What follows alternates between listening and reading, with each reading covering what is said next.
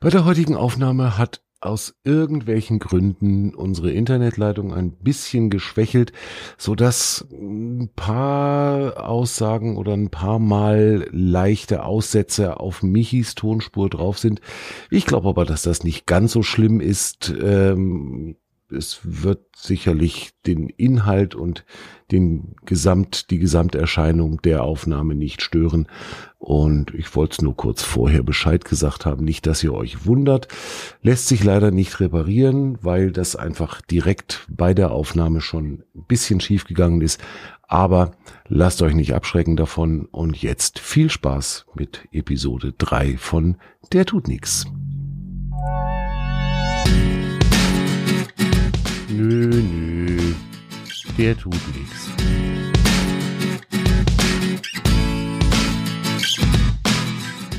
Der tut nix. Grundsatzgespräche über die Arbeit und das Zusammenleben mit Angst- und Problemhunden mit Hundetrainer Michael Kaun und Hunde-Azubi Dimo Tapke. Der tut nix. Folge 3. Moin Michi. Ja, einen wunderschönen guten Morgen, lieber Timo und liebe Hörer. Samstagvormittag. Wir haben uns verabredet, wieder ein bisschen über Hundeerziehung, über Hundetraining, über Menschentraining zu reden. Ähm, und für heute haben wir uns mal so als roten Faden für die heutige Episode ähm, vorgenommen. Wir wollen mal über Regeln in der Wohnung reden. Denn das ist ja so eine Geschichte, das habe ich auch erst mal lernen müssen, nachdem die Tröti hier eingezogen ist bei mir. Ähm, unsere großen Probleme zeigen sich ja doch in der Regel draußen irgendwo, wenn wir, ähm, wenn wir rausgehen. Und da dann zu verstehen, dass die Arbeit an diesen großen Problemen in der Wohnung beginnt. Das hat ein bisschen gedauert, bis ich das verstanden hatte, aber ähm, jetzt so mittlerweile erscheint mir das absolut sinnvoll. Und da würde ich gerne einfach mal wirklich mit dir drüber reden, wie du das siehst und, und wo du da den Nutzen siehst. Regeln in der Wohnung, ähm, was mache ich, wenn ich so einen Angsthund habe? Wahrscheinlich wäre man auch ein bisschen intensiver oder ein bisschen genauer auf speziell auf Hunde aus dem Tierschutz und Hunde aus dem mhm. Auslandstierschutz eingehen. Warum möchte ich als Halter denn, Michi, warum möchte ich als Halter Regeln in der Wohnung etablieren, um meinen Angsthund irgendwie beruhigen zu können? Das erscheint ja irgendwie erstmal ein bisschen widersinnig. Ähm, ja, äh, was heißt widersinnig? Also klar, wir, wir gehen jetzt natürlich von uns als Mensch aus, also von, von der Situation, dass wir ähm, sehr ungern mit Regeln leben. mhm. Und ähm, das ist halt beim Hunden leider oder Gott sei Dank eigentlich nicht so, sondern ähm, Hunde sind äh, sehr wohl an erstens mal an Regeln gewöhnt und zum zweiten vor allem sind sie sehr wissbegierig, dass sie Regeln haben und dass sie Regeln folgen können. Mhm. Ähm, erst dann entsteht im Hund eigentlich eine, eine gewisse Ruhe und eine gewisse Gelassenheit, weil für ihn ähm, der Tag erstens mal auf der einen Seite planbar ist und ich als Mensch und als Führungsperson äh, planbar wäre für den Hund. Also das heißt, er kann sich auf gewisse Dinge, kann er sich verlassen und weiß, äh, was in gewissen Situationen auch passiert und was von uns als Mensch gegenüber dem Hund auch geleistet wird. Mhm. Und ähm, das ist natürlich sehr wichtig und äh, wir fangen da eben, so wie du schon gesagt hast, im, im Kleinen an, also das heißt zu Hause in, in den vier Wänden. Und gerade bei Auslandshunden oder auch gerade bei Angsthunden ist es äh, wahnsinnig wichtig, hier in, in der niedrigsten Form oder in, ich sage jetzt mal, im, im, im äußersten, ähm, untersten Bereich anzufangen, um einfach hier äh, klare Strukturen aufzubauen, die der Hund vor allem auch ohne Ablenkung auch wirklich leisten kann. Hm. Das bedeutet also, ähm, dem Hund Regeln aufzuerlegen oder letztlich ja nicht nur dem Hund, sondern mir auch. Mhm. Denn, denn äh, ich selber als Hundehalter muss ja diese Regeln auch dann konsequent befolgen. Das heißt, ich kann Richtig. nicht Regeln aufstellen und die dann nur jedes dritte Mal einfordern, Genau. das muss, wenn dann wirklich konsequent sein. Das ist für den Hund überhaupt keine Belastung und das, das quält den Hund nicht, mhm. sondern eigentlich gibt's ihm einen Leitfaden an die Hand, an dem er sich langhangeln kann und mit dem er sich dann auch wohlfühlen kann, oder? Korrekt, genau. Also ich, ich erkläre es eigentlich immer ganz einfach. Also früher war es immer so, man hat, man hat das Gefühl gehabt, dass ähm, die, die frühere Einstellung zum Hund immer die war, dass der Hund also die Weltherrschaft übernehmen will. Also der will immer, der will immer Chef sein und der will immer nach vorne raus und was weiß ich. Mhm. Ähm, das ist mittlerweile auch widerlegt. Es ähm, waren teilweise äh, wissenschaftliche Erkenntnisse, die von ähm, eingesperrten Wölfen zum Beispiel der Fall war. Ja, das heißt, äh, hier ist eine ganz andere Rudelstruktur und Rudelhierarchie auch erkennbar, weil hier Futtermangelware ist und eben nur durch den Menschen kommt und, und nicht durch das selber Erlegen. Deswegen sind hier ähm, in der Gefangenschaft hier ganz andere Strukturen da und da ist es natürlich klar, dass jeder schaut, dass er so schnell wie möglich ans Futter kommt und dadurch stand, entstanden dadurch natürlich auch extreme Hierarchien. Ähm, ich sage immer, bei uns, unsere Hunde wollen die, die Herrschaft nicht übernehmen. Die, die Hunde mhm. haben ehrlich gesagt auch gar keinen Bock, gewisse Jobs zu übernehmen, die eigentlich uns gehören.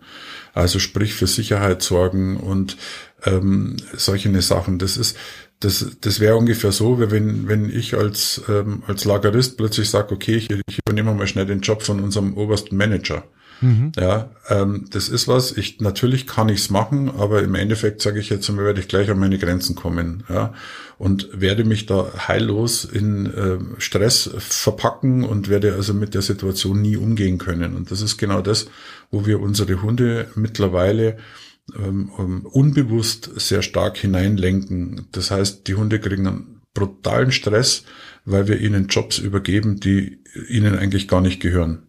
Das heißt, so wie ich die Tröti hier im September letztes Jahr ähm, bei mir aufgenommen habe, war mhm. sie ja bis innen rein voll, voll Stress, voll Unsicherheit, mhm. voll, voll Angst, wird dann dran gelegen haben, dass sie jahrelang eine Aufgabe übernehmen musste aus ihrer Sicht, mhm. ähm, mit der sie komplett überfordert war, weil eben ihre Menschen ihr durch eine Nachlässigkeit ähm, oder durch eben ein Nichterziehen und keine Regeln geben, äh, ihr diese Aufgaben aufgedrückt haben quasi. Richtig, genau. Mhm. Das heißt, im, im, Im Umkehrschluss ist es so, wenn ich dem Hund keine Regeln vorgebe und ihm also keine Möglichkeit gebe, dass ich ihm zeige, welchen Weg wir jetzt eigentlich miteinander gehen, äh, wird er selbstständig versuchen, irgendwo einen Weg hinzukriegen, der aus seiner, ähm, ich würde mal sagen, DNA oder aus seiner ähm, aus seinem Leben und seiner Lebenserfahrung ähm, einhergeht, dass er sagt, okay, ich, ich mache jetzt das und das, weil ich glaube, dass das das Richtige ist. Hm. Und wir als Menschen sind halt leider Gottes oft dann da, dass, dass wir solche Situationen erst gar nicht erkennen oder es erkennen und es aber einfach irgendwo abtun und ignorieren. Und das Ignorieren bestätigt natürlich wieder den Hund und somit übernimmt er dann genau den Job, den man eigentlich, den er gar nicht kann, der einfach viel zu viel für ihn ist und ähm, da entstehen dann wahnsinnige Stressquotienten. Mhm. Jetzt merke ich ja, je mehr wir uns hier aneinander gewöhnen und je mehr sie auch lernt, dass die Regeln, die ich hier für uns aufgestellt habe, tatsächlich mhm. auch gelten, umso ruhiger wird sie. Das heißt, sie, genau. sie verlässt sich zunehmend drauf, dass ich die Dinge schon irgendwie für uns regel. Früher, mhm. sagen wir mal so, irgendwann in den 70er, 80er Jahren hat's äh, immer noch den äh, den Glaubenssatz in der Hundeerziehung gegeben, du musst als Mensch der Alpha-Rüde sein äh, und dir mehr oder weniger dein Tier unterwerfen. Mhm. Ähm, da redet heute, glaube ich, niemand mehr davon, wenn ich das so richtig mitbekomme. Ne? Also dieser, dieser Spruch mhm. vom Alpha-Rüden, der ist weitestgehend ausgemerzt, glaube ich. Gott sei ähm, Dank. Ja, Gott ja. sei Dank. Ich glaube, dieses, dieses Unterwerfen findet teilweise immer noch statt. Also mhm, äh, ich, mir ist das auch schon empfohlen worden, als mhm. die Trödi dann draußen irgendwo mal rumrandaliert hat. Da hat mir ein, ein älterer Herr gesagt, äh, ich müsste sie erstmal, ich müsste erstmal ihren Willen brechen und sie mir mhm. unterwerfen und dann wird die auch ruhig. Mhm. Äh, dann haben wir zwei uns, haben wir zwei uns angeguckt und gesagt, oh nö, das, das kriegen wir anders auch hin. es ist ja so, ähm, dieses, eine gewisse Hierarchie einzufordern oder eine gewisse hierarchische Ordnung auch vorzugeben. Ich glaube, das ist nach wie vor durchaus auch der richtige Weg. Es muss einfach für den Hund klar sein, dass ich derjenige bin, der die Entscheidungen trifft. Ne? Genau.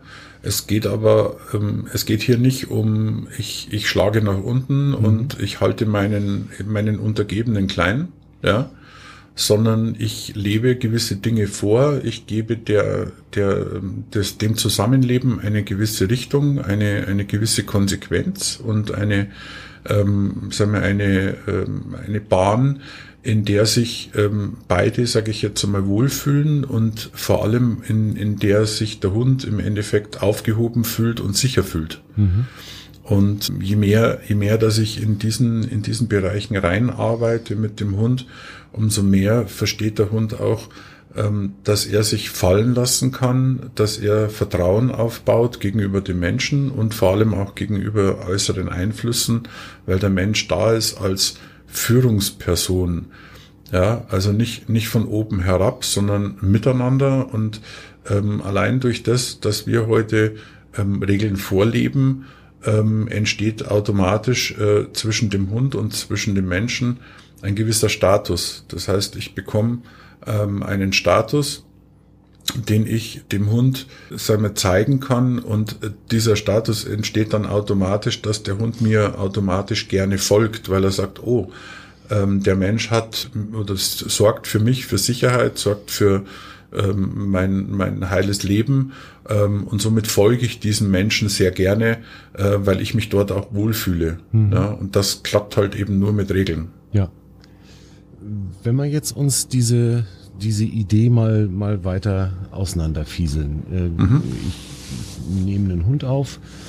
Ähm, bleiben wir ruhig mal bei, ein, bei dem, was ja ganz viel gerade jetzt in der aktuellen Zeit passiert. Ich nehme aus dem Auslandstierschutz, aus Rumänien, aus Spanien, aus Portugal, Griechenland, you name it. Ähm, mhm. Ich nehme einen Tier äh, aus dem Hund aus dem Auslandstierschutz auf und nun zieht der heute bei mir ein. Äh, mhm. Wir hatten in der ersten Episode, meine ich, ich glaube in der ersten war es, ich glaube auch, ganz, ja. ganz kurz mal ähm, hattest du die Dreierregel angesprochen und das auch Richtig. kurz schon mal angerissen. Ich glaube, da sollten wir schon noch mal ein bisschen genauer drauf eingehen, was es mhm. damit auf sich hat, wie so diese, diese Phasen des Ankommens quasi sind. Ähm, erzähl doch mal, was, was hat's mit dieser Dreierregel auf sich?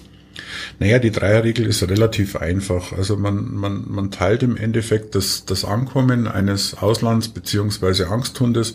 Das kann man relativ, sagen wir, gut miteinander ähm, eigentlich verbinden. Klar, wenn ich heute natürlich einen, einen Auslandshund kriege, der, sage ich jetzt mal, recht straight ist, und ähm, kaum Probleme hat, braucht man darüber nicht reden. Aber mhm. es geht ja darum, dass wir ähm, einen Auslandshund bekommen, der wirklich so ein bisschen Schwierigkeiten hat.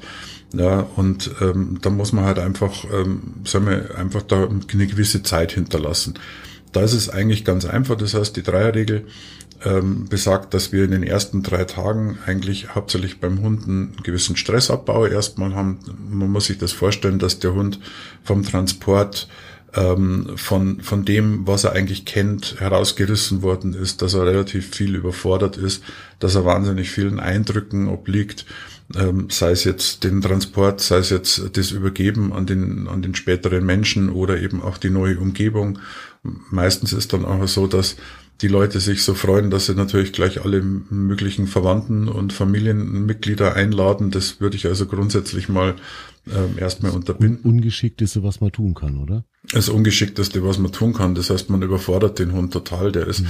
der ist mit sich im Endeffekt noch gar nicht im Reinen. Der hat so viel Stress in seinem Körper, ähm, dass der, der kann ja teilweise noch nicht einmal richtig schlafen, weil der einfach gar nicht weiß, wo er ist. Das heißt, jede klein, jedes kleinste Geräusch, was in einer neuen Umgebung ist, ist für den Hund eine, eine komplett neue Geschichte, das er erstmal erfahren muss. Ist das was, was mich belastet oder was, was, äh, was mir Sicherheit raubt? Ja, also das, das geht einfach nicht. Mhm. Ja, ich, ich muss da wirklich sagen, okay, Familienmitglieder, die in dem Haus wohnen, logisch, die müssen da sein, ganz klar, aber von außen erstmal mindestens die ersten drei Tage bis nicht sogar eine Woche, wo ich sage, okay, da kommt kein anderer ins Haus. Mhm. Ja, also es ist, ist wirklich, ist wirklich so eine Geschichte. Also die Hunde reagieren da in diesen Richtungen auch wahnsinnig ängstlich und unsicher. Ja, also das merkt man dann auch schon, ähm, dass man wirklich sagt, okay, die verkriechen sich teilweise wirklich unter, unter einer Bank oder irgendwas.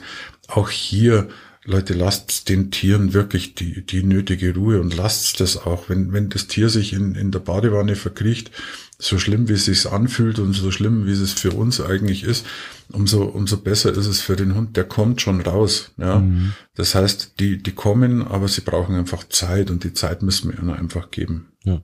Die Tröti hat die ersten Tage, ersten Wochen fast mhm. durchgängig unter meinem Schreibtisch gelegen. Genau. So, ne, das war ja. genau sowas. Ja, da ist halt wirklich so, dass ich sage, okay, die, die versuchen im Endeffekt ihre, ihre äh, Umgebung jetzt erstmal komplett und ich habe Angst und ich darf hier nicht raus und dann fangen die langsam an und dass die, dass die rauskommen und dieses selber rauskommen ist auch wahnsinnig wichtig, weil das die Möglichkeit ist, dass sie selber über ihren Angstpegel und über ihre ähm, äußere Unsicherheit selber drüber gehen. Ja.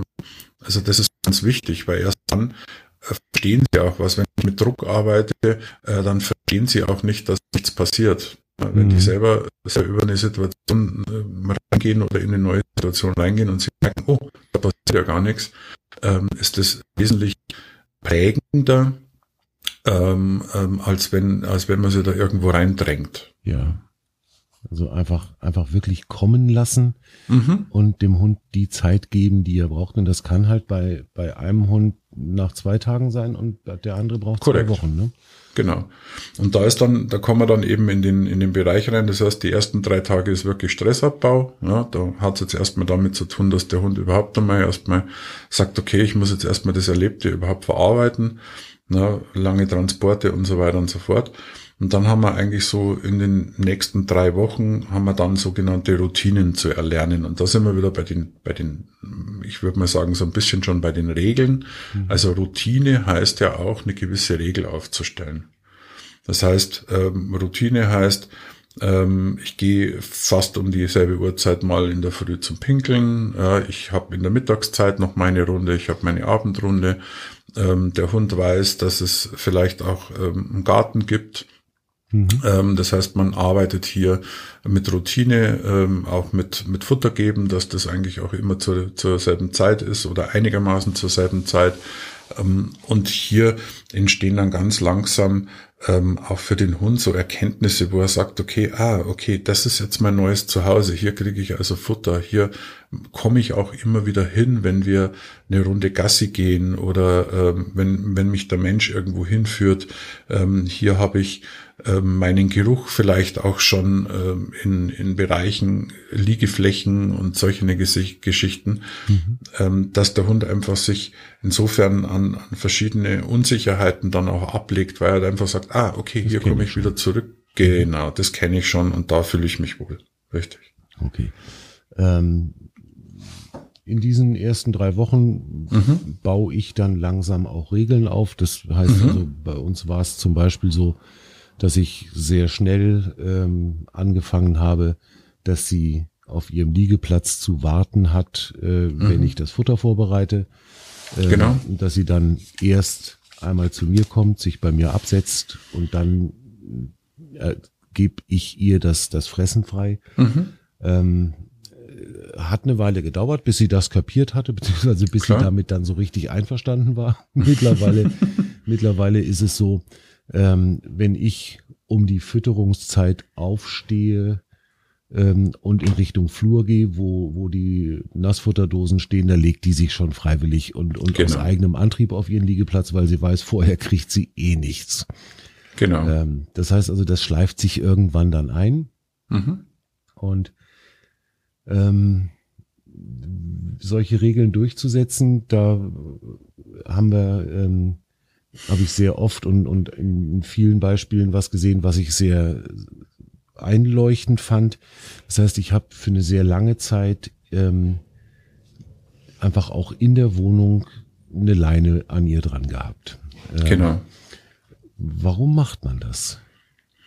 Naja, die sogenannte Hausleine ist eigentlich auch etwas, man muss, man muss dazu sagen, dass, dass ich aus meiner Erfahrung raus, also die, die Leine insofern eigentlich nur als, ähm, als Sicherungsobjekt sehe. Ja, also das heißt, für mich ist die Leine und auch ein Geschirr oder ein Halsband eine reine Sicherung. Ähm, wenn ich, wenn ich einen Auslandshund habe, muss man sich auch vorstellen, dass der natürlich auch teilweise vielleicht auch gar keine Leine oder kein Geschirr kennt, mhm. ähm, geschweige dessen äh, sich, sich an den Menschen zu orientieren. Ähm, und hier ist einfach eine Leine ein, ein, wahnsinniger, wichtiger Gegenstand, damit ich einfach den Hund davon abhalte, auf eine Straße zu springen. Also brauchen wir mhm. nicht drüber reden. Ja, wie oft kommt das vor? Also okay. äh, im Tierschutz hast du permanent irgendwelche Anrufe, was heißt ja, mein, mein frischer Auslandshund ist mir jetzt gerade ähm, durch das Halsband geschlupft und ist irgendwo fort. Mhm. Ähm, die Leine ist aber für mich und sollte eigentlich auch für jeden Menschen ähm, eigentlich ein, ein Sicherheitsobjekt sein. Das heißt, der Hund sollte, wenn ich die Leine dran mache, sich sicher fühlen. Und zwar einfach aus dem Grunde, weil in dem Moment, wenn die Leine dran ist, übernimmt ein anderer die Führung. Also mhm. sprich, ich als Mensch, der an der Leine hängt. Ähm, jetzt ist es so, dass wir bei der Hausleine, wenn wir die am Boden schleifen lassen und wenn der Hund die Leine hat, ähm, eigentlich nur den Effekt haben, dass der Hund weiß, okay, ich habe erstmal die Leine dran. Das heißt, die Leine ist für mich, ja, wie soll man sagen, nicht einschränkend. Mhm. Ja. Ähm, ich aber trotzdem als Mensch die Möglichkeit habe, zum Beispiel nicht direkt auf meinen Hund äh, zuzugehen zu müssen und den Hund jetzt am Halsband zu nehmen. Also das heißt, dass ich also unbedingt mit den Händen arbeiten muss. Mhm. Ja. Ich habe hier wirklich eine gute Möglichkeit auf, ich sage jetzt mal, lass mal die Leine mal 1,50 Meter lang sein, dass ich auf 1,50 Meter an meinen Hund relativ gut rankomme, gerade jetzt bei Angsthunden oder gerade bei Auslandshunden, die sich dann also sowieso vom Menschen eher fürchten und sich erstmal in den ersten Situationen vielleicht auch gar nicht anfassen lassen. Jetzt kann ich die Leine beruhigt aufnehmen. Ich habe immer noch einen gewissen Sicherheitsabstand. Der Hund kann das ähm, wahrnehmen oder nimmt es wahr, dass der Mensch zwar auf mich zukommt, aber mich nicht bedrängt in keinster Art und Weise. Und ich kann den Hund dann dadurch praktisch auch sichern. Mhm, und ich ja, kann jetzt, ihn halt auf zum Beispiel auf den Liegeplatz führen. Ist ja richtig. Ohne genau. jetzt direkt körperlich auf den Hund einwirken zu müssen. Das heißt, ich habe einfach immer noch diese, diesen Meter 50 Leine dazwischen. Ähm, genau. Und kann eine Auswirkung oder kann, kann auf ihn einwirken, ohne ihn körperlich bedrängen zu müssen. Ne? Richtig. Ganz, ganz wichtig ist noch, äh, die, diese Hausleine sollte äh, nicht irgendwie eine Gefahr mit sich bringen, dass sie sich irgendwo verhakt. Das heißt, an der mhm. Hausleine ist im Idealfall sind keine Knoten drin und ist keine, keine Handschlaufe drin und so Richtig. weiter, sondern das ist einfach, einfach eigentlich ein Stück Strick. So. Das kann man entweder ein Strick Strick nehmen. Mittlerweile ist es so, dass wir Gott sei Dank im Handel auch, auch sehr gute ähm, Leinen haben, sogenannte Biotane-Leinen. Also das sind, sind Kunststoffleinen, die sind sehr, sehr leicht, mhm. ähm, sind meistens, sage ich jetzt mal, auch so in richtigen schönen knalligen Farben. Also die, die sind super bunt. Und das sind aber auch Leinen, sage ich jetzt mal, die ähm, weder, weder irgendwelche äh, Kratzer oder irgendwas hinterlassen. Also das ist wirklich eine super Geschichte. Also mhm. Also mit sowas kann man echt spitze arbeiten. Ja. Die Montane haben wir als Schleppleine. Das ist großartig. Genau. Das, das ist echt genau. super. Ja, also gerade auch für draußen ist Biotane echt super cool, weil erstens mal ist es auch, was den Dreck betrifft, also ich brauche die im Regelfall nur mal kurz abwaschen, mhm. da bleibt nichts dran hängen. Äh, wir haben auch den Vorteil gerade bei der Schleppleine, dass mir zum Beispiel auch nicht passiert, dass wenn das durch die Hand gleitet, dass ich also irgendwelche Verbrennungen habe in, in der Hand, mhm. ähm, weil das so, so durch ist. Also da ist Biotane wirklich super. Also das ist echt eine klasse Geschichte auf jeden Fall und hält auch was aus. Also mhm. das ist auch ganz wichtig. Ja. Genau. Also das, das ist schon tatsächlich ganz, ganz gut und ganz wichtig. Ähm, das haben wir eine ganze Weile hier gemacht, gerade eben mhm. auch wenn dann, wenn dann jemand ähm, an der Tür geklingelt hat oder so, gerade in der, in der Zeit, ähm, genau. habe ich dann auch geguckt, dann, dass eine Nachbarin einfach so unangemeldet immer mal mhm. geklingelt hat. Das habe ich einfach mit ihr besprochen vorher. Ähm, dass der Hund dann eben auch lernt, dass wenn die Wohnungstür klingelt, äh, er da nicht sofort hinzurennen hat, sondern dass er halt mhm. halt erstmal auf seinem Liegeplatz wartet, ähm, bis ich ihm das erlaube, dass er genau. den Besucher begrüßen darf. Das funktioniert nicht hundertprozentig bisher, aber ja. es wird so. Also also auch das hundertprozentige, also wir werden, wir werden hundert Prozent werden wir nie erreichen, sagen wir ganz ehrlich. Mhm. Also es, wir, wir sind alle individuelle ähm, Geschöpfe und der Hund gehört da ganz extrem dazu. Also ich brauche mir nicht einbilden, dass ich zu hundert Prozent irgendwas, irgendwas hinkriege. Mhm. Aber ganz ehrlich, wenn ich heute schaffe, so zwischen 80 und 90 Prozent heute ähm, gewisse Dinge, äh, Regeln durchzusetzen, dann sind wir auf einem guten, auf einem guten Bereich. Und mhm. dann sind wir auch damit, wo Mensch und Hund, glaube ich, auch sehr gut miteinander leben können. Ja. Also es ist, also ganz ehrlich, also alles andere, sage ich jetzt einmal, ist, ist von meiner Seite her, wenn da Aussagen kommen, das, das funktioniert zu 100 Prozent, dann fange ich das Lachen an, weil das geht Darf einfach nicht. man gerne kurz mal hinterfragen und dran zweifeln, ja. ob die Aussage so stimmt. Ne? So ist es, ja. genau. Jetzt sind wir in den ersten drei Wochen. Drei Wochen. Äh, mhm. Das heißt, der Hund gewöhnt sich zunehmend an, an mich, gewöhnt sich mhm. an sein neues Umfeld. Und jetzt hast du hier einen ganz spannenden äh, Punkt reingeschrieben. Äh, Verhaltensauffälligkeiten und bereits Erlerntes kommen zutage und zeigen die ersten Erziehungsnotwendigkeiten. Da geht mir das Herz auf, ob deiner Formulierungsfähigkeit. Das heißt, im, im, im umgangssprachlich, der Hund zeigt, dass er auch mal eine Arschgeige sein kann, oder?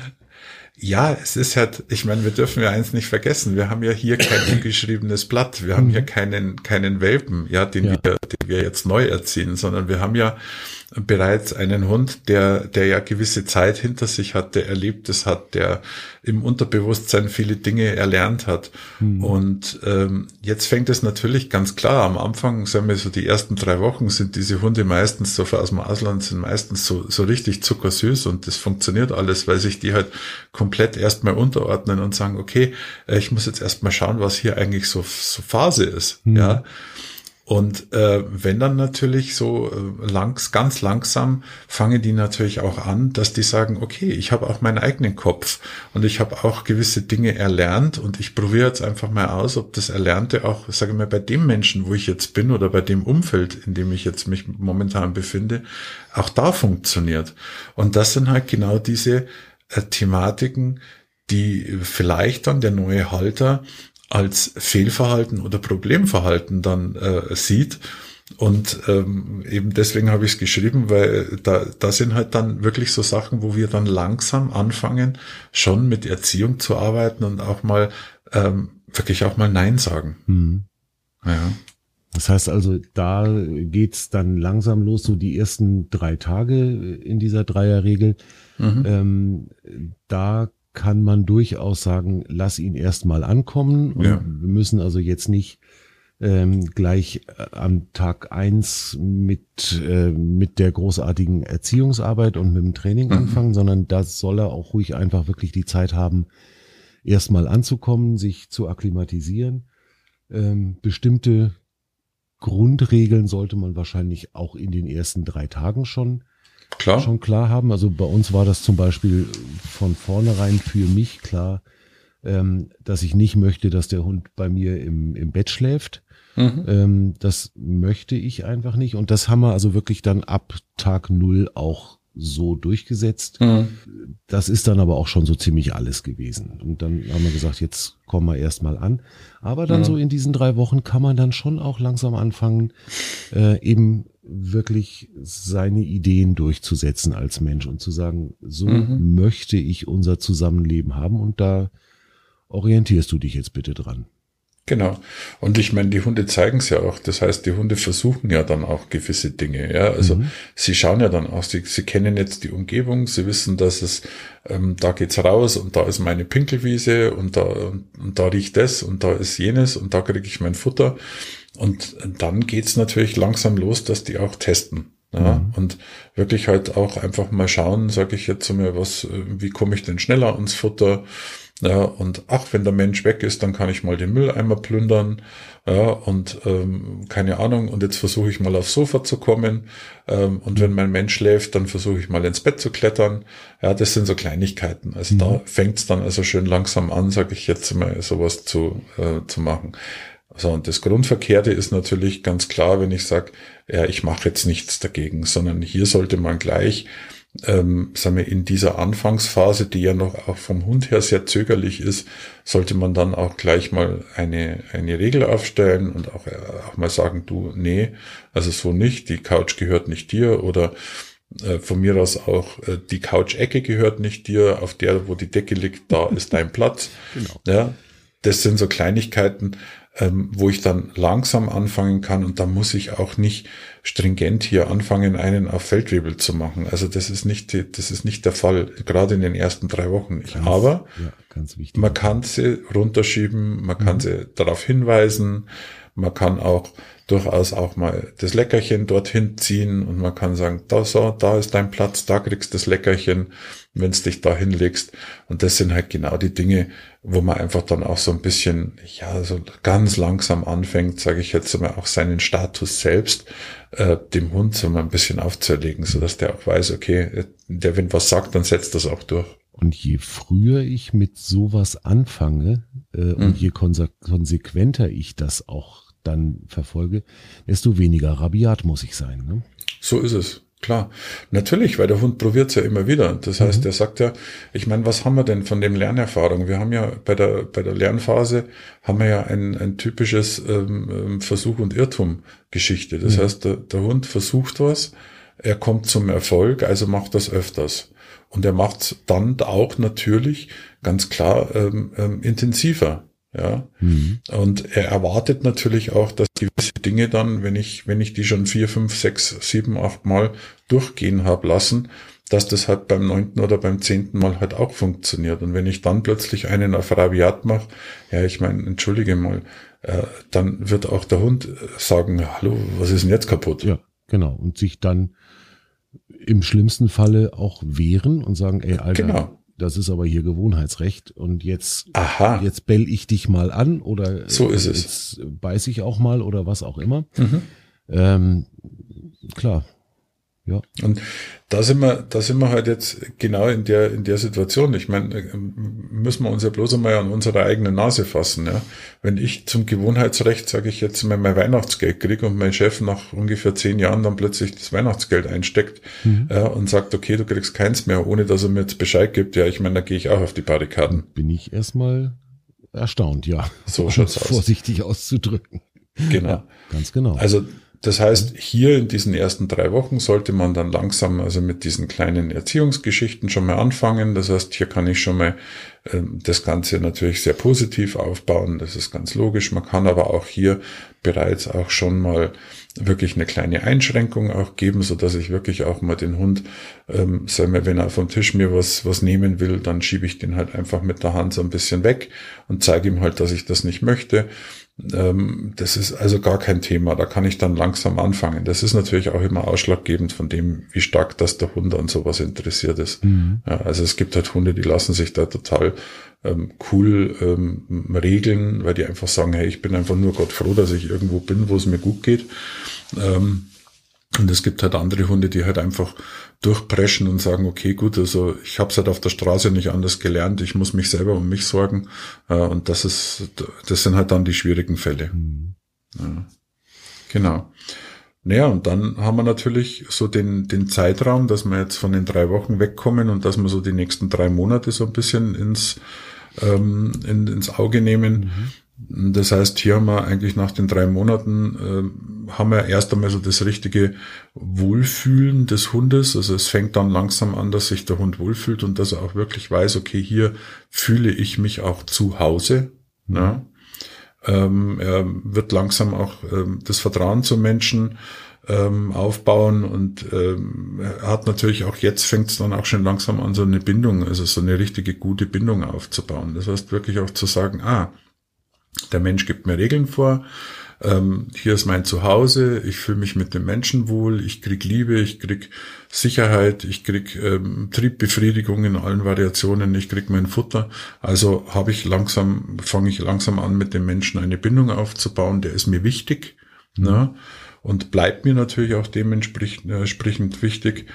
Ähm, und da fangen also an, wirklich auch die Hunde sich ähm, richtig in der Familie auch mal zu integrieren und zu merken, hey, jetzt bin ich hier, es bin ich geborgen. Und auch selbst wenn ein fremdes Familienmitglied kommt, ähm, dann kenne ich das mittlerweile und ich fühle mich wohl und ich kuschel auch gerne mit den Menschen und ich schlafe auch mal neben den Menschen ein, habe Tiefschlafphasen, wo man dann oftmals merkt, dass die Hunde eben auch schöne Träume dann haben, also schöne in Anführungsstrichen, wir wissen ja nicht, was sie träumen, aber Träume haben, wo sie, wo sie dann eben auch das, das Erlebte auch verarbeiten. Kaninchen jagen. Genau, Kaninchen jagen. Genau. Und solche Dinge entstehen dann, ja, und das kann halt einfach auch nur entstehen, wenn sich der Hund wirklich auch wohlfühlt und wenn er halt weiß, okay, hier bin ich zu Hause und hier bin ich geborgen und hier ist für Schutz gesorgt. Mhm.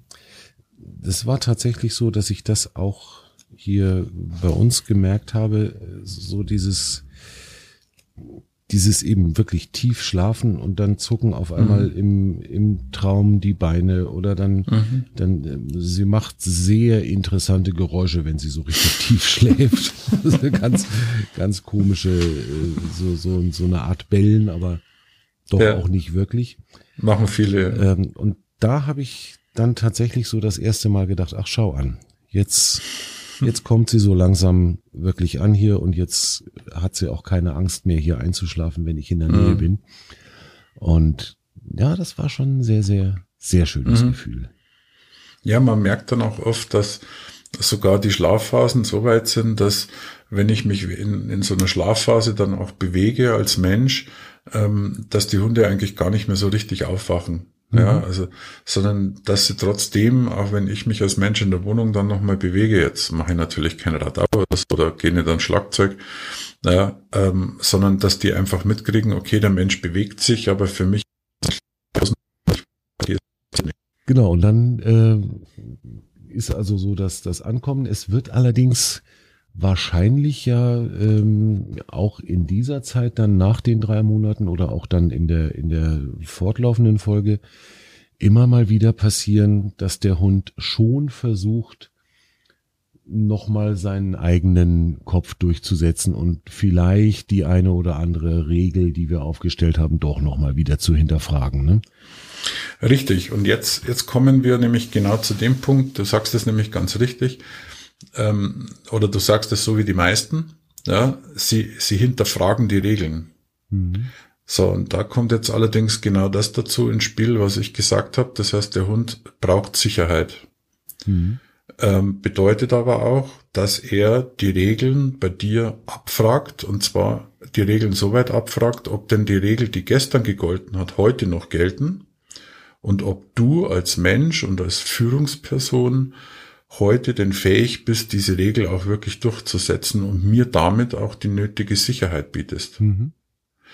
Das äh, ist also nicht eine, ähm, ich sage jetzt mal Bösartigkeit des Hundes, dass der sagt, okay, ich probiere jetzt einfach mal aus, ob ich halt an das Ziel komme ähm, oder anders ans Ziel komme. Also das hat damit überhaupt nichts zu tun, sondern er fragt eigentlich bei uns als Halter ab, ob ich denn heute in der Lage bin, auch wirklich das Rudel so zu führen, wie das der Hund gewöhnt ist. Und das ist in, in freien Rudeln, das hat man also, das hat man also mittlerweile auch ähm, in, in freien Wolfsrudeln hat man das festgestellt, dass hier sich auch ähm, Rudelführungen teilweise etwas abwechseln. Ähm, also das heißt, dass auch ähm, unterschiedliche ähm, Wölfe also nicht immer dieselben Stellungen haben. Klar, in, im Grundsatz ja, mhm. aber so zwischendrin auch durchaus mal ähm, ein anderer eine gewisse Führungsposition übernimmt, die aber auch nur, nur situationsbedingt ist oder auch nur zeitlich begrenzt ist. Das heißt, die ja. machen Jobsharing, die, die Ja, ähm, okay. ich, ich, genau, also ich, ich, ich, ich erkläre das, ich erkläre das eigentlich immer sehr einfach mit einem Busfahrer. Mhm. Also ähm, stellen, wir, stellen wir uns mal vor, ich gehe an die Bushaltestelle und steige in den Bus ein. Ich habe mein, mein Handy dabei. Ähm, ich setze mich hinter den Busfahrer und denke mir, okay, klasse, wunderbar. Der Busfahrer, der ist also für, für uns zuständig, der hat einen Führerschein, der kann das. Ähm, das heißt, ich setze mich dementsprechend auch ganz ruhig hin und dattel so mit meinem Handy vor mir hin. Ähm, und der Busfahrer erleidet in dem Moment einen Herzinfarkt irgendwann mhm. während der Fahrt, was ja auch schon ein paar Mal passiert ist. Ähm, hat man in Amerika oder auch in Deutschland hat man es auch schon gehabt. So das erste, was natürlich im Regelfall passiert ist, dass derjenige, der am nächsten ist, ja, äh, versucht in das Steuer zu greifen, den Bus irgendwo hinzulenken, eventuell sagen wir die Bremse zu drücken oder irgendwas. Mhm. So, jetzt muss man sich vorstellen, dass der Hund ähm, eigentlich der Gast ist, ja, und an der Leine hängt und im Endeffekt ich als Hundehalter und als derjenige, der den Hund führt, ähm, ich bin derjenige, der als Busfahrer unterwegs ist und der permanent einen Herzinfarkt hat. Mhm. So, das heißt, der Hund muss also permanent Situationen übernehmen, die eigentlich gar nicht sein Job sind. Und wenn ich Regeln nicht ähm, heute nicht nicht durchführe, weil ich heute keinen Bock habe oder weil es mir heute schlecht geht oder weil ich eben beim Gassi gehen am Handy dattel, ähm, entschuldige, dann muss der Hund die Situation übernehmen, weil sonst fährt der Bus in die Kiste. Mhm. Und dann liegt es sicherlich auch noch an dem, an dem Typ Hund oder an dem Charakter mhm. des Hundes, wie stark ich als Halter diese Regeln wirklich auch konsequent durchsetzen muss. Ich glaube, dass es da durchaus Unterschiede gibt. Ja, klar. Ähm, die Tröti ist halt so eine, die nutzt jede Unschärfe von mir aus. Und zwar mhm. gnadenlos und sofort. Das heißt, genau. wenn ich, wenn ich unpräzise bin, dann zeigt die mir den Mittelfinger und sagt, mhm. Alter, wenn du nicht willst, weißt, was du willst, dann mache mhm. ich halt, was ich will. Genau. Und, ne, das, das haben wir mittlerweile beide gelernt und deswegen muss ich einfach bei ihr sehr, sehr genau sein, sonst wird das alles nix. Können mir aber vorstellen, dass es da auch Hunde gibt, die da sehr sehr viel genügsamer sind und die, äh, sagen wir mal, auf eine, auf eine Ungenauigkeit nicht gleich so anspringen, wie das die Tröti macht.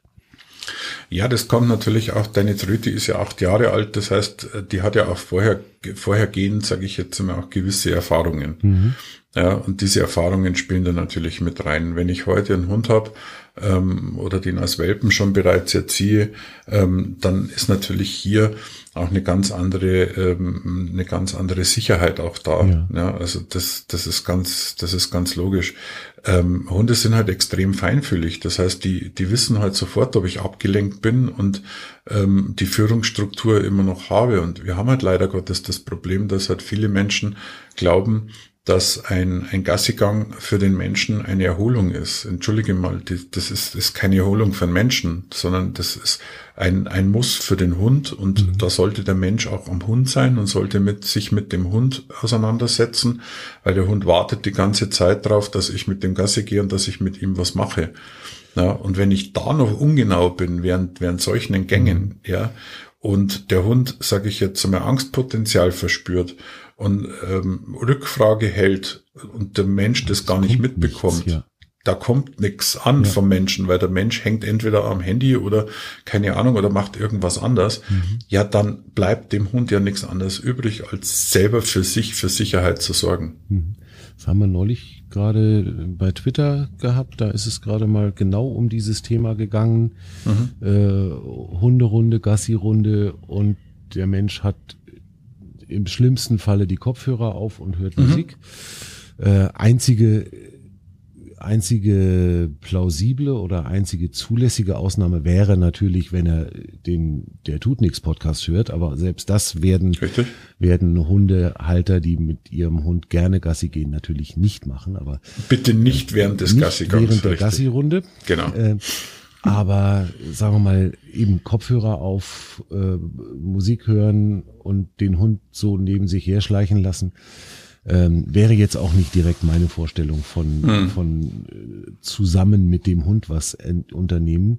Und es ist, glaube ich, wirklich genau das, was du sagst. Dieses, der Hund fragt ja permanent bei mir ab, mhm. ob das alles in Ordnung ist, was er so mhm. tut. Ne? Wenn sie wenn sie vorläuft, äh, wenn ich sie ohne Leine äh, über den Feldweg laufen lasse, wenn sie 10, 15 Meter vor mir ist, dann dreht sie sich um und guckt, fragt mich, Chef, ist das okay, dass ich so weit Richtig. weg bin?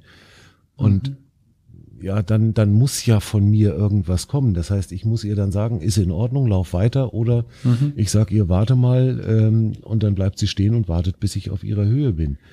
Ähm, so, so muss ja oder so sollte doch äh, Gassigang, Hunderunde passieren und nicht, Richtig. ich gehe jetzt mal eben den Hund leer machen und dann gehen wir wieder rein und alles ist äh, schlimm, aber mhm. ähm, es scheint es dann doch sehr oft zu sehen geben und das sehe ich hier tatsächlich bei uns im Ort auch. Mhm. Ähm, ganz auffällig äh, fällt mir immer auf, wir treffen immer eine, eine junge Dame, die hat äh, zwei so kleine, kleinere Hunde, ich weiß gar nicht genau, was es sind, aber die hat dann immer so wirklich äh, sehr plakativ große, äh, pinkfarbene Kopfhörer auf. ähm, wo ich mir dann auch jedes Mal denke, warum hast du eigentlich Hunde? So. Ja, klar, ich meine, sie hat dann natürlich auch zwei, ja, also mhm. ähm, klar können sich die Hunde dann auch miteinander so ein bisschen, ähm, sagen wir, den der ganzen Geschichte auch teilen, ganz klar, aber es ist, es ist für mich ehrlich gesagt, und da sagst du genau das Richtige, warum hast du eigentlich Hunde? Also für mich ist es äh, eine ganz klare Geschichte, dass wenn ich Gassi gehe, dann muss ich mich auf meinen Hund konzentrieren. Der wartet den ganzen Tag darauf, dass mhm. ich, dass ich da was mit ihm mache. Und das ist, äh, es ist eigentlich meine Pflicht. Ja, ja und es kommt ja dann doch noch dazu. Es macht doch auch unwahrscheinlich viel macht Spaß, viel Spaß. Irgendwas, ja, logisch. irgendwas mit dem Hund zu machen. Wenn ich, wenn ja, ich sie irgendwas suchen lasse oder wenn ich ihr den Futterbeutel vergrabe. Ja.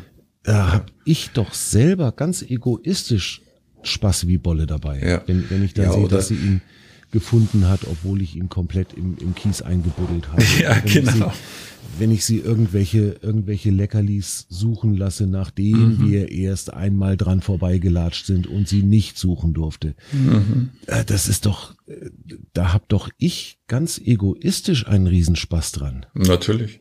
Aber das ist halt das, was leider Gottes ähm, mittlerweile, sagen wir, bei den Menschen halt einfach weggeht ähm, dass sie zwar einen Hund haben, der zwar zum Kuscheln und zum Liebhaben ist und vielleicht auch mal ein bisschen spielen, ähm, aber dies, das Artgerechte, also sprich, das sich mit dem Hund auch in der Freizeit zu beschäftigen, einfach ein bisschen, bisschen nach hinten rückt und das ist mhm. sehr schade. Also die Hunde sind extrem anpassungsfähig und das macht es natürlich auch in der Situation, das macht es dann leider Gottes auch nicht besser ähm, weil, weil sie halt einfach auch sagen wir, wahnsinnig viel halt annehmen. Das heißt, selbst wenn man sie ein bisschen vernachlässigt, sage ich jetzt einmal, nehmen sie die, die Situation als gegeben an und, und beschweren sich halt auch nicht. Mhm. Ja, das ist, sage ich mal, auf der einen Seite ein, ein wahnsinnig genialer Charakterzug und eine, eine tolle Situation und auf der anderen Seite muss ich sagen, es ist halt auch schade, weil halt viele Hunde auch darunter leiden unter solchen Sachen. Ja ich glaube, also wenn ich, wenn ich mir so angucke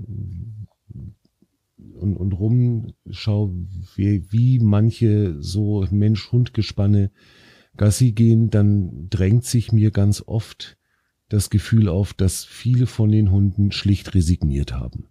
Mhm. Ähm, mhm. Ist das so deine, deine Wahrnehmung auch oder, oder wie erlebst du das so in deinem Training? Es, jetzt kommen ja zu dir als Hundetrainer wahrscheinlich eher Menschen, denen das Wohl ihrer Hunde wirklich am Herzen liegt, denn ansonsten würden sie, ansonsten würden sie nicht zum Hundetrainer gehen, sondern würden sagen, genau. ja, das, das klappt dann schon so.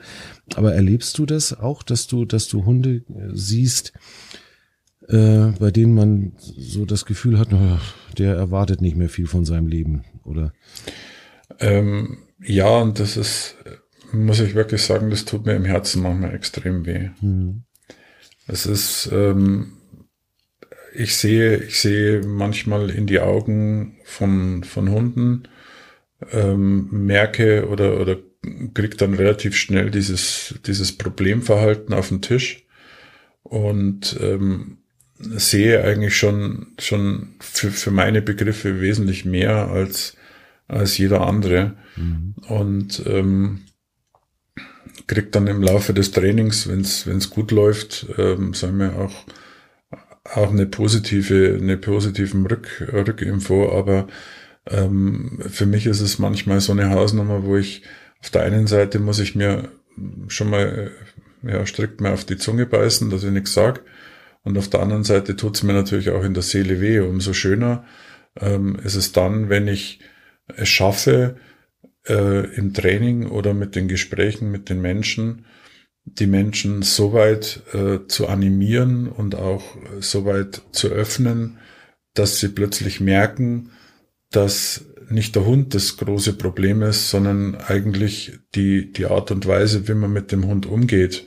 Mhm. Und wenn ich dann nach einer, ich sage jetzt einmal nach einer halben bis einer Stunde ähm, einen, einen Hund habe, der, ähm, der mich anguckt, währenddessen, dass er ins Auto steigt zu seinen Leuten und ich ähm, in relativ offene und glückliche Augen gucke ähm, und dann vielleicht noch später eine WhatsApp krieg und eine Info mit einem netten Foto und unser Hund ist jetzt von der Stunde, ist der jetzt total kaputt und schläft jetzt gerade vor sich hin, mhm.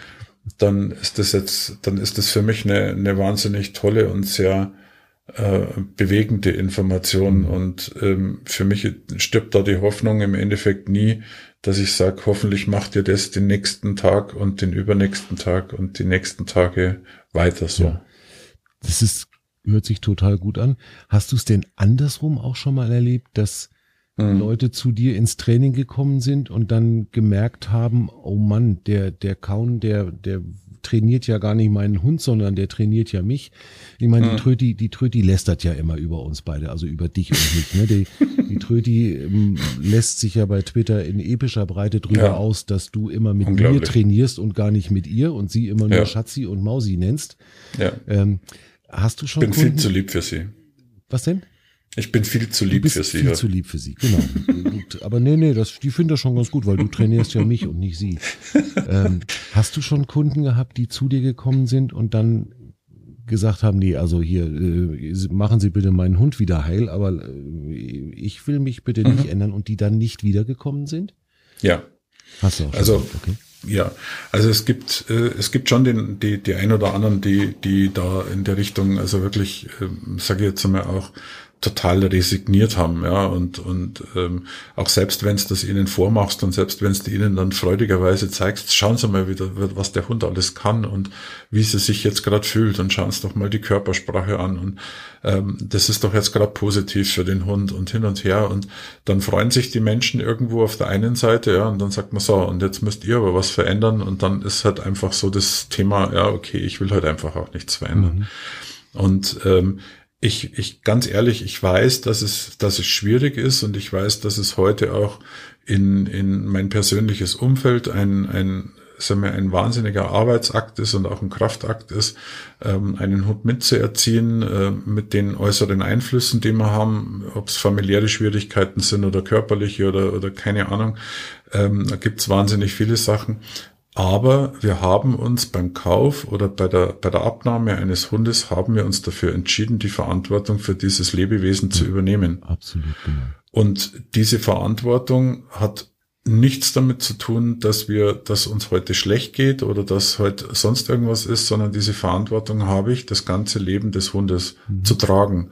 Und für, für uns ist der, der Abschnitt eines Hundelebens nur ein Abschnitt in unserem gesamten Leben. Für den Hund ist es aber sein komplettes Leben. Mhm. Ja. Ich habe ja damals ähm, im September nicht wirklich gewusst, was da auf mich zukommt, äh, mhm. als ich gesagt habe, ich nehme die Tröti. Mhm. Ich habe nur gewusst, sie wird eingeschläfert, wenn ich es nicht mache. Und mhm. ähm, dass wir da so viel Arbeit haben werden, war mir wenn ich ehrlich bin, nicht bewusst. Und trotzdem habe ich eigentlich vom ersten Moment an gedacht, das muss doch irgendwie hinzukriegen sein. Und, mhm. ähm, klar ist das viel Arbeit und klar muss ich an mir ganz, ganz viel auch machen.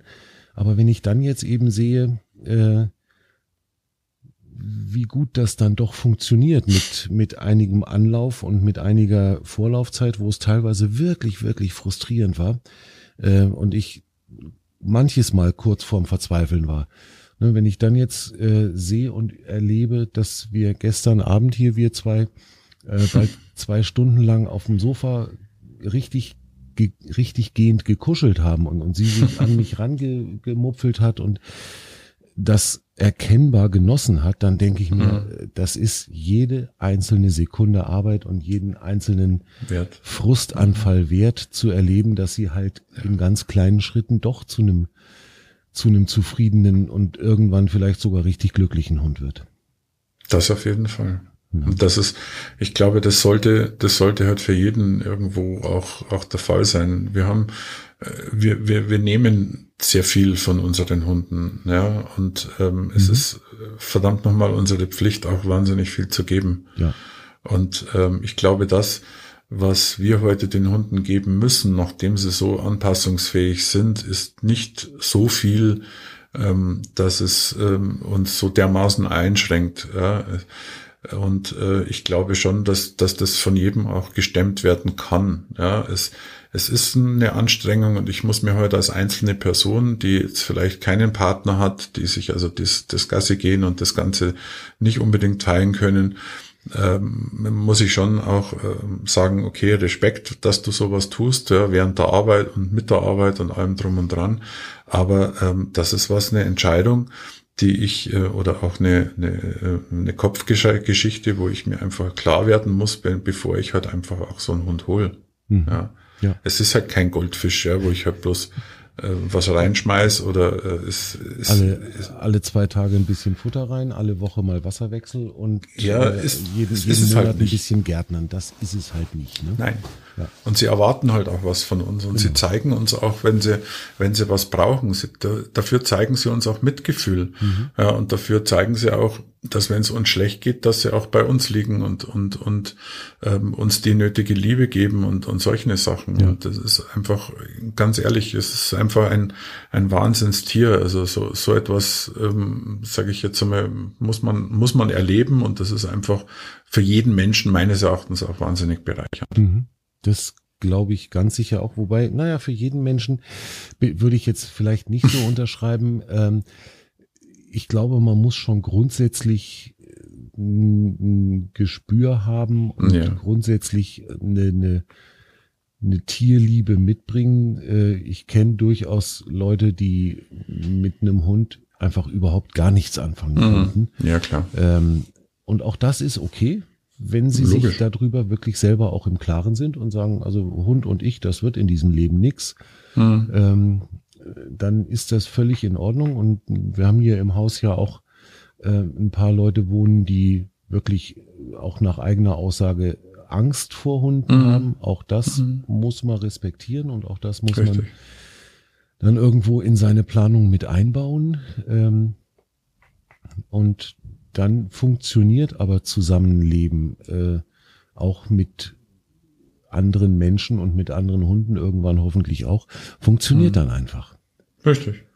Genau. Wir haben gerade jetzt die, die nach das Nachbar-Ehepaar getroffen, wo die Frau mir ganz zu Anfang, als die Tröti hier eingezogen ist, erzählt hat, dass sie ganz schlimm Angst vor Hunden hat, mhm. weil sie als junge Frau mal wohl sehr, sehr schlimm gebissen worden ist. Mhm. Ähm, die haben wir jetzt am, am Himmelfahrtstag äh, auf, dem, auf der Hunderunde getroffen und äh, da war nichts mehr von Angst. Schön. So, also da war klar, also die wird die jetzt nicht streicheln und die wird nicht großartig mit dem Hund rumkuscheln, aber genau. ähm, es ist einfach ein Miteinander möglich, dass man einfach da stehen und eine Viertelstunde ratschen und dann gehen die mhm. weiter und wir, ich gehe weiter und alles ist gut. Ja. Super. Ja. Michi, gibt's denn Regeln, ähm, von denen du so gehört hast, äh, Regeln im Haus oder Regeln auch im Zusammenleben mit einem Hund, wo du sagen würdest, die sind völliger Blödsinn? Ähm, zum Beispiel, also äh, bin mal gespannt, wie du das siehst. Ähm, wir machen das zum Beispiel so, wenn wir irgendwo jetzt durch, durch einen Ort gehen und wir kommen an eine Straße. Ein Hund ist ja sowieso bei mir immer an der Leine, wenn wir im, im Dorf sind. Ähm, sie muss sich neben mich setzen, bevor wir über die Straße gehen. Äh, mhm. Jetzt weiß ich, dass es andere Hundetrainer, Hundemenschen gibt, die sagen völliger Blödsinn. Der Hund muss ja keinen Führerschein machen. Der muss sich nur an mir orientieren und wenn ich über die Straße gehe, dann muss der Hund wissen, dass das in Ordnung ist und wenn ich stehen bleibe, dann muss er auch stehen bleiben. Ähm, wie machst du das oder wie siehst du das? Ist das sinnvoll, den, den, den Hund daran zu gewöhnen, dass er an der Straße sitzen bleibt oder meinst du, kann man eigentlich auch bleiben lassen? Also grundsätzlich sage ich jetzt mal so, ist keine Regel, ähm, also es gibt für mich keine Regel, sage ich jetzt mal, die ähm, überflüssig ist. Mhm. Weil wenn ich halt als Mensch äh, in, in, meinem, in meinem privaten und in meinem Umfeld und in dem Zusammenleben mit dem Hund eine Regel aufstelle, dann hat die, dann hat die ja auf der einen Seite ja einen, einen gewissen Ursprung. Mhm. Und ähm, ich, ich stelle ja nicht Regeln auf, nur äh, sagen wir, weil ich, weil ich Spaß und der Freude habe. ähm, wenn äh, eine Regel ist ja insofern hat er hat er nichts mit mit einem Zirkuspferd zu tun. Wenn ich heute ähm, sage ich jetzt mal dem dem Hund gewisse Tricks beibringe, dann sind das Tricks und dann hat das also wenig äh, mit Erziehung zu tun oder oder mit Regeln. Mhm. Ja. Eine Regel soll insofern für mich soll insofern eine eine Sache sein, die konsequent durchgeführt wird und zwar egal, wir nennen das generalisiert, das heißt generell an jedem Ort, zu jeder Zeit, mit jeder Ablenkung. Mhm. Da muss eine Regel funktionieren.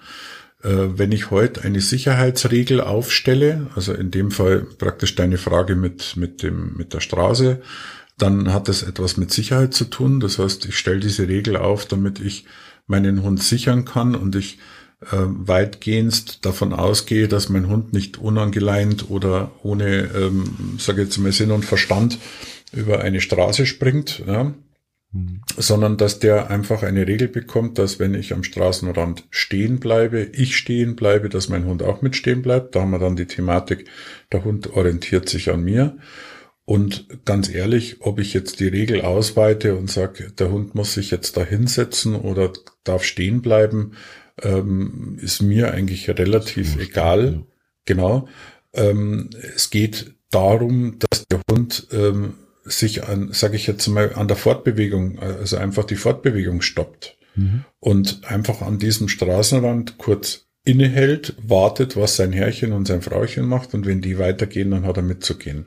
Genau. Ob sich der Hund jetzt dann hinsetzt oder ob er stehen bleibt, wie gesagt, spielt keine Rolle. Ich, mhm. klar ist es schon so, wenn ich Hippelhunde habe oder wenn ich Hunde habe, die so ein bisschen energetisch sind, die in der Situation, sage ich jetzt einmal, durchaus auch den, den Punkt haben, dass sie vielleicht gerne mal nach vorne und gerne mal an der Leine ziehen, dann versuche ich schon den Hund absitzen zu lassen, weil es für mich auch den Grund hat, dass in der Sitzposition es wesentlich oder äh, etwas, sage ich jetzt einmal, langsamer vonstatten geht, dass der Hund nach vorne springt, wie mhm. wenn er im Stehen ist. Ja. ja ähm, hat aber von der Grundsatz her, von der Regel her eigentlich für mich keinen großen Unterschied. Mhm. Also ich werde ja dem Hund natürlich nicht nicht beibringen, äh, links, rechts, links gucken und nur über die Straße ja. gehen, wenn kein Auto kommt, sondern es geht ja wirklich genau. darum, der soll sich, soll und muss sich an mir orientieren. Ne? So ist es. Mhm. Ja, und ich meine, sagen wir ganz ehrlich, wenn wir heute in der Stadt leben, ja, dann haben wir viele, viele Situationen, wo wir über die Straße müssen. Und da kann es halt einfach nicht sein, dass der Hund einfach nach vorne prescht. Ja. Das funktioniert halt nicht. Ja. Genau. Also da sind, da sind Regeln, da sind Regeln wichtig. Deswegen auch für mich auch so eine Hausnummer, wenn, wenn ein Mensch eine, oder ich komme zu, zu Kunden, ähm, wo dann eine Regel aufgestellt ist, ähm, wo ich dann sage, naja, okay, gut, äh, wäre jetzt nicht unbedingt meine Regel, ja. Mhm. Also hätte ich jetzt vielleicht keinen kein Schmerz damit, ja. Dann ist das aber auch so eine Sache, die, die jeder selber für sich entscheiden muss. Also deswegen gibt's für mich auch nicht eine Regel, wo ich sage, okay, das, das wäre jetzt irgendwie doof, mhm. ja. Oder das, das äh, finde ich irgendwie, finde ich gar nicht. Also das im Gegenteil. Also ich denke mal, dass jede Regel seinen Sinn hat. Hm, Wenn es individuell ja. funktioniert und Klar. für die einen Sinn ergibt, dann ist alles cool eigentlich, ne? Richtig. Mhm. So ist es. Genau. Ja.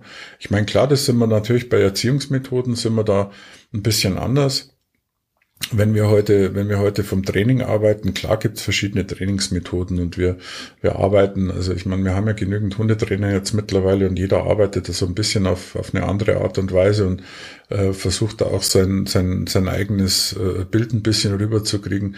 Aber ganz ehrlich, auch da ist es auch so, dass ich sage, ähm, es sollte kein Konkurrenzdenken geben und für mich ist es wichtig, das, was am Hund funktioniert und das, was mit den Menschen funktioniert, so dass dann später nach dem Hundetraining ein gutes Miteinander ist. Mhm. Ja, dann ist mir doch ehrlich gesagt wurscht, welche, Prax welche, welche Praktiken da angewendet werden.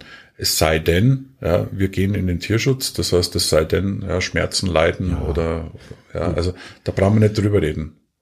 Klar, also wenn, ja. wenn mir ein Trainer jetzt empfehlen würde, äh, der Trödi als allererstes mal ein Stachelhalsband und einen ja. Elektroschocker umzubinden. Geht nicht. Dann würde ich mir vermutlich doch irgendwie einen anderen Trainer suchen. Ja, das ist, also da, da, da sage ich jetzt mal, das, das, das ist was, wo ich, wo ich sage, okay, aber wenn es wenn es jetzt darum geht, dass ich sage, okay, gut, der äh, was weiß ich, der, der arbeitet halt vielleicht nicht mit Leckerchen, sondern mit Spielzeug und das funktioniert. Ja, ich meine, wenn es funktioniert, ist doch geil. Ja, ist doch klasse, ist doch wunderbar. Mhm. Ja, also es, Genau. Also das ist, das ist für mich die, die, die, die Regel, ja, sage ich jetzt einmal auch. Ich bin auch kein Hundetrainer, der jetzt grundsätzlich sagt, okay, der Hund darf nicht ins Bett oder darf nicht auf die Couch. Mhm. Ja, also das ist auch zum Beispiel was, was, was viele Hundetrainer gibt, die dann sofort sagen, ja, das darf nicht sein und dann wird der Hund dominant und was weiß mhm. ich noch alles. Ja, natürlich, okay. Wir, wir reden davon, sage ich jetzt immer, wenn ich heute ins Bett gehen will, mein Hund liegt drin und lässt mich nicht mehr ins Bett und knurrt mich an, ja, und dann ich schlafe am Boden, dann habe ich was verkehrt gemacht. Ja, aber ganz ehrlich, wir haben ein Rudeltier. Wir haben, wir haben Kontakt liegen. Wir haben, wir haben verschiedene Dinge, die, die wichtig sind auch für unseren Hund. Und ganz ehrlich, ich schaffe mir doch keinen Hund an, wenn ich nicht kuscheln will mit meinem Hund. Natürlich. Ich habe ja. also gerade mit Hund auf Sofa, erinnere ich mich an irgendeine Episode, Folge vom Martin Rütter, wo der eben auch mhm. dieses Thema angesprochen wurde und da zeigte er also irgendwie so eine, ich glaube, das war eine deutsche Dogge oder sowas. Ein riesen Kalb von Hund und der flackte also so richtig alle Viere von sich mhm. gestreckt. Mhm auf dem Sofa rum und dann grinst der Ritter so in die Kamera und sagt so, und jetzt gucken Sie sich das mal bitte an. Sieht das nach Dominanzdemonstration aus? Der Köter findet das einfach gerade nur scheiße gemütlich. So ist es. So ist es. Und, und das fand ich so gut. Ja. Ja, und das ist doch, und das ist doch ganz normal. Also wir haben doch, wir haben doch beim Hund, sage ich jetzt einmal, der will doch auch, der will doch auch sich wohlfühlen, ja. Natürlich. Und wohlfühlen auf der Couch, naja, natürlich probiert er das aus. Natürlich sagt er, okay, warum liegt jetzt eigentlich der Mensch da oben und ich da unten? Mhm. Ja, das, ich möchte mal schauen, was ist denn da oben eigentlich anders? So, und dann probiert er es halt aus, wenn der Mensch halt nicht zu Hause ist und dann merkt er, hey, das ist eigentlich ganz angenehm da oben. Ja, dann tut mir vielleicht mein Kreuz nicht mehr so weh oder ich fühle mich da einfach wohl. Mhm. Ja, ja, hallo, das ist doch vollkommen in Ordnung. Ja, und ich meine, klar, wenn ich ihn dann, wenn ich dann halt auf die Seite schieb und, und wenn ich mich halt einschränken lasse von meinem Hund und dann nicht mehr auf die Couch gehe, ja, ich meine, dann bin ich aber selber schuld. Richtig. Und das ist ein ja. ganz, ganz entscheidender Lernpunkt, äh, dass einfach beiden klar sein muss. Äh, die eine Kuhle da im Sofa, die habe ich mit meinem Hintern da in mühevoller mhm. Kleinarbeit reingesessen. Korrekt. Das ist genau. mein Platz. Genau. Genau. Mhm. Ja. Tja. Ach, siehst du, Mensch. So ist ja, das mit den Regeln. Ganz, so ist das mit den Regeln. Jetzt haben wir einen ganz schön, ganz schön schönen Bogen geschlagen, finde ich. Ja. Ähm, ich glaube, unterm Strich kann man sagen, ähm, wenn ich als Hundehalter nicht in der Lage bin, Regeln im ja doch sehr störungsarmen internen äh, Familienleben in der Wohnung durchzusetzen und durchzuhalten, dann brauche ich es draußen in der freien Wildbahn überhaupt nicht zu probieren, oder? Wir müssen immer anfangen, also wir müssen immer klein anfangen. Hm. Es ist jedes Training fängt kleinschrittig an, jedes Training ähm, erhebt sich dann über, ich sage jetzt mal, nicht, also ohne äußere Einflüsse in recht ruhigen Bereich, wo mir das Lernen leicht fällt mhm. ähm, und geht dann über ähm, Ablenkungsphasen und solche Geschichten. Das heißt, das muss ich immer im Kopf behalten. Und ähm, auch Regeln, sage ich jetzt mal, die ich zu Hause, ähm, sagen wir eigentlich zu, sage ich mal, 90 Prozent durchsetzen kann, da kann ich langsam anfangen, dass ich diese gleiche Regel auch mal mitnehme und mal mit draußen mit integriere. Mhm. Ja. Und das eben versuche, das mit Ablenkungsgeschichten halt eben auch zu kriegen. Dadurch kriegt der Hund natürlich auch seinen, seine gewisse Grundstruktur, weil er sagt, oh, ah, alles klar, es ist nicht bloß zu Hause die Regel, ja. sondern es gilt die Regel auch da, wo der Wind raschelt, wo das Blatt fliegt, wo vielleicht auch der Vogel sitzt Mhm. Oder später dann mal ein anderer Hund oder Fahrradfahrer oder Jogger kommen und da muss ich trotzdem die Regel einhalten. Das ist genau der Punkt. Da müssen wir halt hin. Und wenn ich als Hundehalter dann es übertreibe und zu schnell zu viel will, mhm. äh, dann mache ich das dem Hund und mir unnötig schwer. Ne? Das ist Richtig. was, was genau. ich tatsächlich auch in der Anfangszeit mhm. definitiv falsch gemacht habe ähm, dass ich einfach nicht kleinschrittig genug äh, das Ganze aufgebaut habe. Mhm. Und das hat uns beiden nicht gut getan. Ich. Ähm, klar ist es so, dass, also ich spreche jetzt mal von meinem, von meinem Training, wenn, wenn ich im Training den Leuten was zeige am Hund, ja, und das in der Situation super gut funktioniert, ähm, dann hat das nichts damit zu tun, dass der Michi Kahn so ein toller Hundetrainer ist und der jeden Hund einfach nimmt und das sofort funktioniert, sondern dann hat es damit zu tun, dass der Hund mich nicht kennt, ja, und er kriegt von mir eine Regel und dann sagt er erstmal in der Grundsatz, okay, diese Regel zweifle ich erstmal nicht an. Mhm. So, was aber wichtig ist, ist, dass ich den Menschen zeige, Leute, hört's mal zu, wenn ihr die Regeln aufbaut und wenn ihr an den Regeln festhaltet, dann kann das der Hund umsetzen. Es geht nur darum, dass ich den Menschen zeige, dass der Hund das umsetzen kann. Ja. Und dass sich eigentlich der, der, Mensch verändern muss und nicht der Hund. Mhm. Da sind wir wieder beim der sind wir wieder am Anfang. Michi trainiert nicht den Hund, sondern den, den genau. Chef. So schaut's aus. Ja, und das ist total gut. Ich genieße das immer sehr, wenn, wenn wir unsere Training, also wenn ich meine Trainingsstunden habe und die Tröti zugucken darf. genau. Ja. Michi, jetzt sind wir bei einer Stunde und zehn Minuten. Haben wir es mal wieder geschafft, Haben dass wir so viel geschafft, machen. Die, ja, unsere selbst gesteckten äh, Zeitlimitierungen mal wieder zu sprengen. Aber ich glaube, es ist absolut okay. Ähm, manches braucht einfach ein bisschen mehr Zeit und ich glaube, das mhm. war für, in meiner Wahrnehmung gut und wichtig, dass wir das mal auch so mhm. detailliert aufgedröselt haben, äh, was es mit dieser Dreierregel auf sich hat, was es letztlich auch mit dem Durchsetzen von Regeln und mit dem Schaffen von Vertrauen ja. äh, auf sich hat. Ich glaube, dass das ähm, tatsächlich ein ganz, ganz entscheidender Punkt ist, sich das bewusst zu machen, wenn man eben so einen Angsthund hat. Genau. Und Deswegen glaube ich, mögen uns unsere Hörerinnen und Hörer verzeihen, dass wir jetzt hier äh, über eine Stunde wieder gequatscht haben. Sollte es, sollte es euch wirklich zu viel sein, hört es euch auf zweimal an, dann ist hm. es nur um die Hälfte so lang. Ansonsten schreibt uns einfach was in die Kommentare.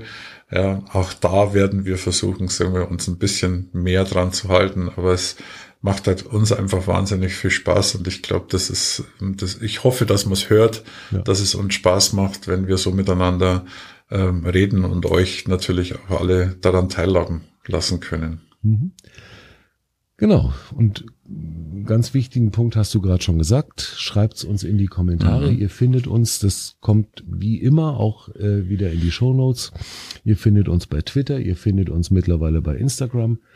Ähm, ihr könnt auf der Webseite, auf der Blogseite von dem Podcast äh, Kommentare hinterlassen und wenn ihr Lust habt und euch ein bisschen Zeit nehmen mögt, bei Apple Podcasts, bei Spotify, bei Google Podcasts, glaube ich, geht's mittlerweile auch, könnt ihr Bewertungen dalassen für die Podcasts? Und wenn ihr ähm, nicht nur eine Bewertung äh, sternchenweise, natürlich gerne fünf Sternchen gebt, äh, sondern auch einen, eine kleine Rezension, ein bisschen eure eigene Meinung dazu schreiben mögt, dann tut das gerne, denn damit helft ihr tatsächlich äh, dabei, unseren Podcast im Ranking ein bisschen hochzuheben und ihn damit sichtbarer zu machen.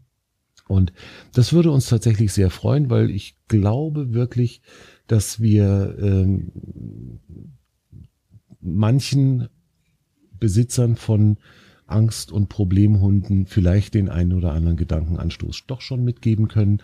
Und dann wäre es doch schön, wenn das möglichst viele Leute auch hören. Also nehmt euch gerne, wenn ihr mögt, die Zeit, eine kleine Rezension zu schreiben ähm, bei Apple, Google, Spotify, wo auch immer.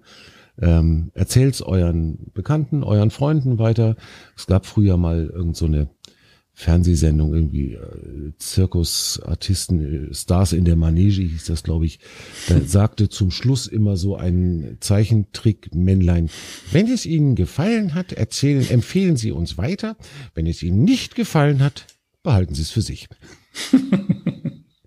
Und das lassen wir, glaube ich, jetzt mal als Schlussplädoyer ähm, für diese Folge stehen. Ach, eins muss ich noch sagen.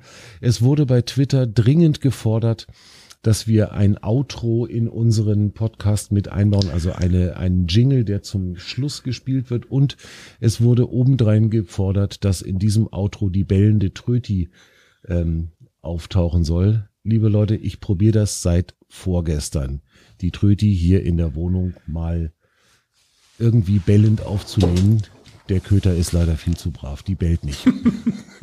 ich probiere das weiter, ich verspreche es euch, aber bisher haben wir nichts Brauchbares, nichts Verwertbares aufnehmen können.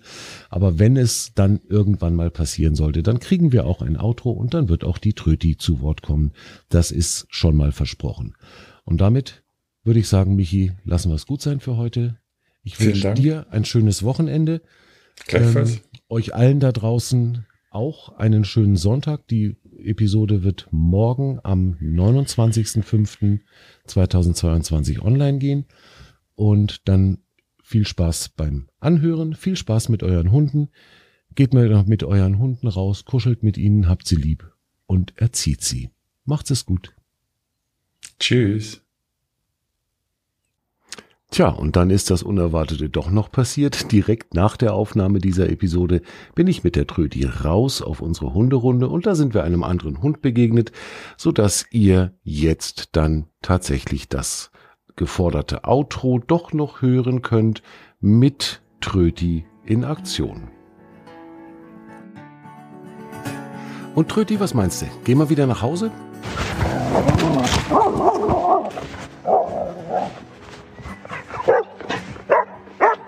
Okay, das werden wir als Nein